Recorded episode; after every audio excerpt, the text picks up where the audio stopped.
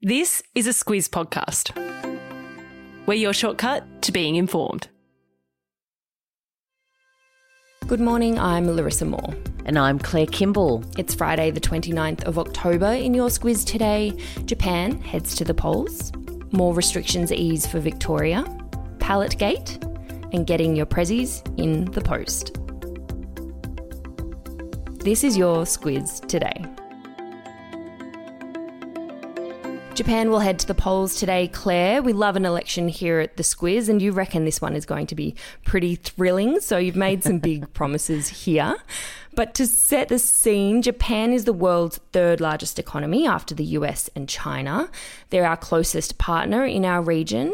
And their current PM, Fumio Kishida, has only been on the job for a month after the surprise resignation of former Prime Minister Yoshihide Suga. So that's a bit of the background. Let's get into it. What are we watching for? So, this election is for members of the lower house of the National Diet. That's what their parliament is called in Japan. Uh, it's called the House of Representatives, so it's quite similar to the setup in Australia. Uh, the House of Reps in Japan has 465 seats, so a party needs to claim 233 to hold a majority. Uh, currently, the Liberal Democratic party is in power. It has been for a really long time. The LDP, it's called, it holds 276 seats at the moment.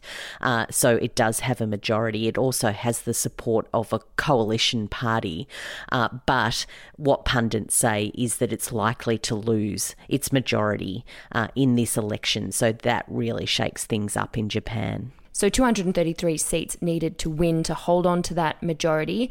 And with COVID, the economy, recent leadership changes in the LDP, all could be creating an appetite for change. What's interesting this time around is how the opposition parties have mobilised and joined forces for this election. Yeah, they've worked together in a way and coordinated their candidates that hasn't been seen before. So pundits are really excited about what that might actually do in terms of voter preference Also, keeping in mind in Japan, uh, about 40% of the electorate goes in undecided. That's what the polling says this election.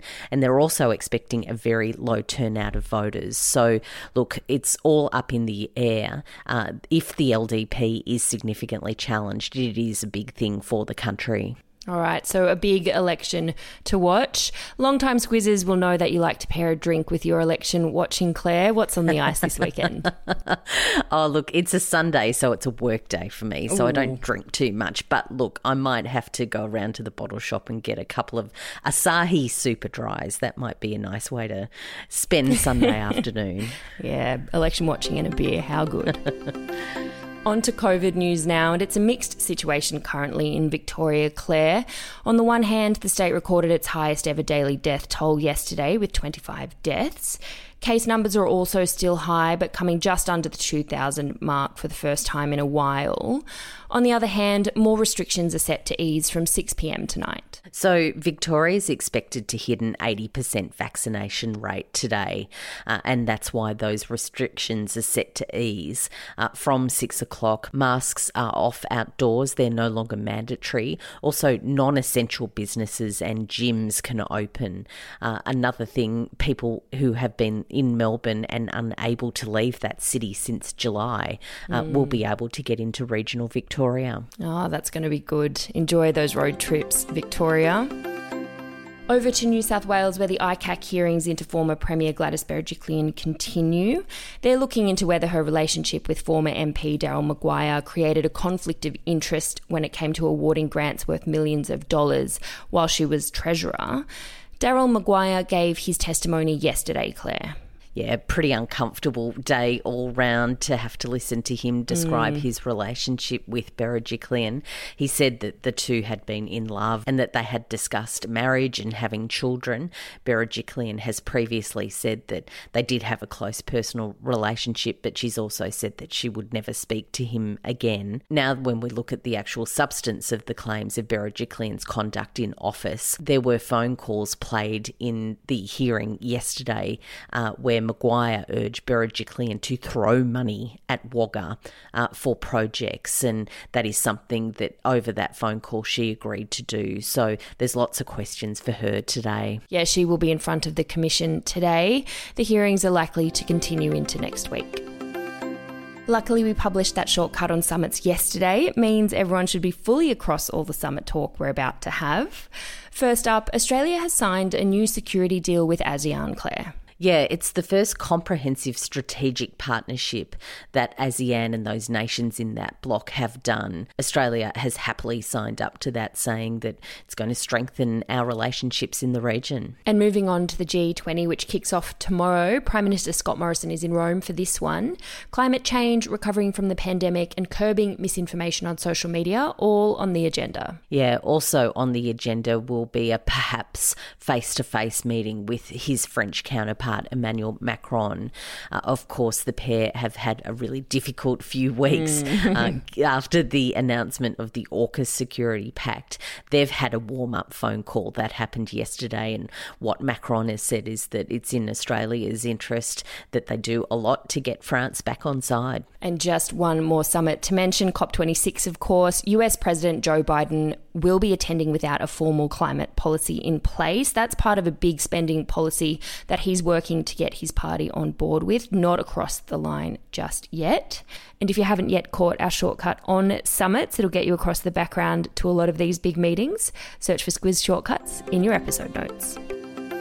Onto pallet gate now, Claire, and a shortage of pallets, the wooden block things that are used to transport goods around, picked up by a forklift, you know the deal, could impact the supply of fresh fruit and groceries over the next coming months. Pallets are really important when it comes to moving lots of things around, but particularly fresh food and groceries. Uh, the supply chain really depends on them when you're getting things from producers uh, to the retailers and then the retailers into their stores. And there's a shortage of them at the moment, and that's because of the lockdowns in New South Wales and Victoria, uh, also wood shortages, uh, and the panic buying during the last couple of years has meant that pallets are really really in short supply. Uh, what Woolworths and Coles have done is join forces with the Australian Food and Grocery Council. They want a pallet task force mm-hmm. and they mm-hmm. want more of them back in circulation. So if you're a uni student and your bed base is currently made out of a pallet, could be worth a little bit now. Very valuable. We've got a bit of a public service announcement with this story, Claire. Australia Post has warned that the 13th of December is the latest that you can send any Christmas parcels by regular post and hope that they arrive in time. Yeah, that's for East Coasters. You really do need to get everything packaged up and in that parcel service by the middle of December if you have any hope of getting it to where it needs to go by Christmas time. If you're looking at Western Australia or the top end, it's the 8th of December. I reckon Larissa, that means that's really good permission to start mega internet shopping pretty much from now because it's going to take all that time to get the internet stuff to you. Correct. And then on to your friends. So get cracking. Don't need an excuse to do internet shopping does seem crazy that we're talking about Christmas already, which is a good segue to one of our Friday Lites this week, Claire, a gift guide from The Strategist. We're big fans of this. Yeah, they really do put a whole lot of stuff together and really new ideas. I'm always mm. looking for something a little bit different, and there's usually some really great suggestions. Yeah, they've got lists for under 25 bucks, one that's for extremely 2020 gifts, though I think we'd all like to forget 2020 beauty roundups, lots of good things. As for the recipe recommendation this week, it's an avocado edamame and lemon dip. Looks super tasty, and of course, there's plenty of avos about at the moment.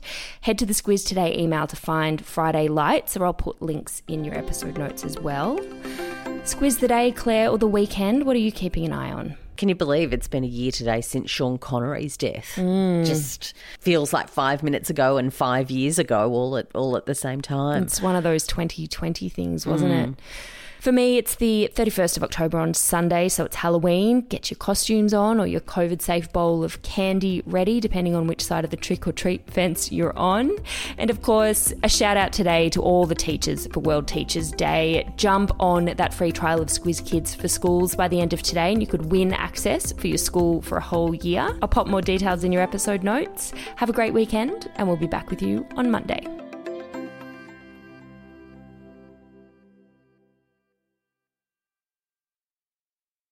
thank you.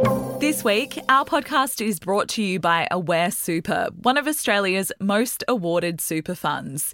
It can be hard to know where the best place to grow your super is, but with awards like CanStar's Outstanding Value three years in a row and Money Magazine's 2024 Ultra Long Term Performance, Aware Super's 1.1 million members can be confident their super is in good hands. Visit aware.com.au forward slash awards to find out more. Awards are only one consideration. Read the PDS and TMD on the website.